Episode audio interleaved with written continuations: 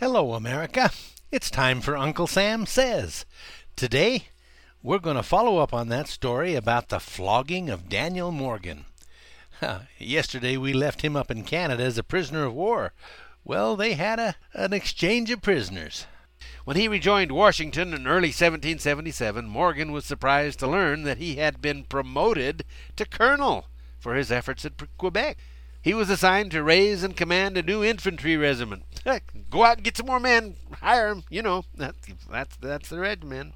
Well, the 11th Virginia Regiment of the Continental Line. Daniel Morgan. By this time, he'd gained a fierce reputation as a great leader of these sharpshooters. Now, remember those American long rifles? Now, just to refresh your memories, they were Washington's secret weapon. The British were using their muskets, and the American Continental Army regulars were using the French musket. They were both fearsome weapons, and boy, they could reach out and touch somebody. I'll tell you they could. And they proved themselves in battle. But they couldn't shoot straight. You couldn't hit the broadside of a barn unless you were in it. And, and that's why the British fought their men in a line and commanded them to fire at the same time. Can you imagine trying to hit your target when somebody else yelled fire? of course not. Can't do it. But it didn't matter. All they wanted was a fierce volley of lead balls flying down range. Then that line of men would kneel down and reload, while the line behind them would step forward through the first line, and, and then on command they would fire. And then the third line would step through that line, and by that time the first line was all loaded up again, and the officer would just say, Ready, aim, fire! Ready, aim, fire! Ready, aim, fire! And they'd march right over the field. Can you imagine what that'd do to the enemy?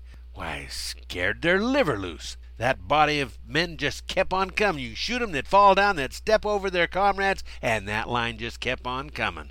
Can you imagine the discipline that had to be in place for those redcoats to continue marching into fire like that? That's why they ruled the world. Discipline.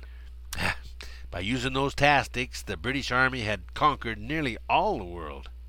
They just stood there loading their rifle out in the open and getting shot at.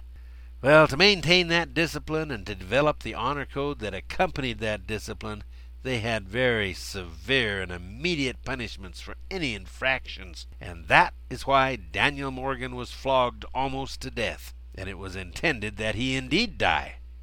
That he lived is just testament to his indomitable spirit.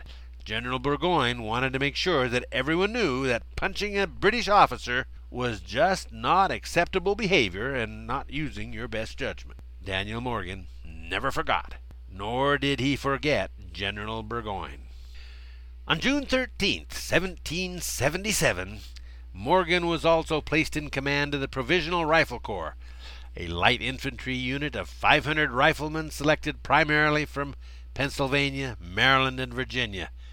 Those are the states that made the best long rifles. Many were drawn from his own permanent unit, too. They already had experience as long rifle sharpshooters for Morgan. Washington assigned them to harass General William Howe's rear guard, and Morgan followed and attacked them during their entire withdrawal across New Jersey. His sharpshooters wreaked havoc, and those poor disciplined soldiers just couldn't do anything to stop him. Morgan's regiment was reassigned to the Army's Northern Department then, and on August 30th he joined General Horatio Gates to aid in resisting Burgoyne's offense. Yepper, that Burgoyne, the very same that had him flogged twenty years before. Can you imagine how Morgan felt? Let me at him. Send me in, coach. well, Morgan led his regiment with the added support of Henry Dearborn's 300 man New Hampshire infantry as the advance to the main forces. He was the pointy end of the spear. At, at Freeman's farm, they ran into the advance of General Simon Fraser's wing of Burgoyne's force. Every officer in the British advance party died in the first exchange. That's how you use your sharpshooters. The advance guard retreated. That's how he did it. Daniel Morgan first shoot the Indian scouts and then take out their officers. And the British didn't like that at all. They didn't think that was very gentlemanly. As the British began to form on the fields at Freeman's Farm, Morgan's men continued to break these formations with accurate rifle fire from the woods on the far side of the field, way out of the British musket range. but they'd just pick off, pick 'em off, pick 'em off. Eventually, the British withdrew. The Americans claimed victory. This was the beginning of the Battle of Saratoga, the turning point in the American Revolution. Daniel Morgan got his revenge by winning the most pivotal battle against his old nemesis, General Burgoyne. This next action just added insult to injury as Daniel Morgan really cleans house with General Burgoyne's army. Uh, you see, Burgoyne's next offensive resulted in the Battle of Bemis Heights. It's really part of the Saratoga battle, but uh, Morgan was assigned to command of the left or western flank of the American position. The British plan was to turn that flank using an advance of 1,500 men. This brought Morgan's brigade once again up against General Fraser's forces. Passing through the Canadian Loyalists, Morgan's Virginia sharpshooters got the British light infantry trapped in a crossfire. Although the British light infantry broke, General Fraser was trying to rally them, encouraging his men to hold their positions when Benedict Arnold arrived. Now, he, he's the boss, Benedict Arnold, at this point. Arnold spotted him and he called over to Morgan. Quote, that man on the gray horse is a host unto himself, and must be disposed of. Direct the attention of some of the sharpshooters amongst your riflemen to him. Well, Morgan, I mean, he, he was not only an officer, I mean, he was the boss, he was the main one. But Morgan reluctantly agreed to what Benedict Arnold told him to do and ordered Fraser shot by a sniper. And Timothy Murphy goes down in history as making the shot that turned the tide of the battle and took out Fraser. And with Fraser mortally wounded, the British light infantry fell back into and through the redoubts occupied by Burgoyne's main force. Morgan was one of those who then followed Arnold's lead to turn a counterattack from the British middle. Burgoyne retired to his starter positions, but about 500 men poorer for the effort.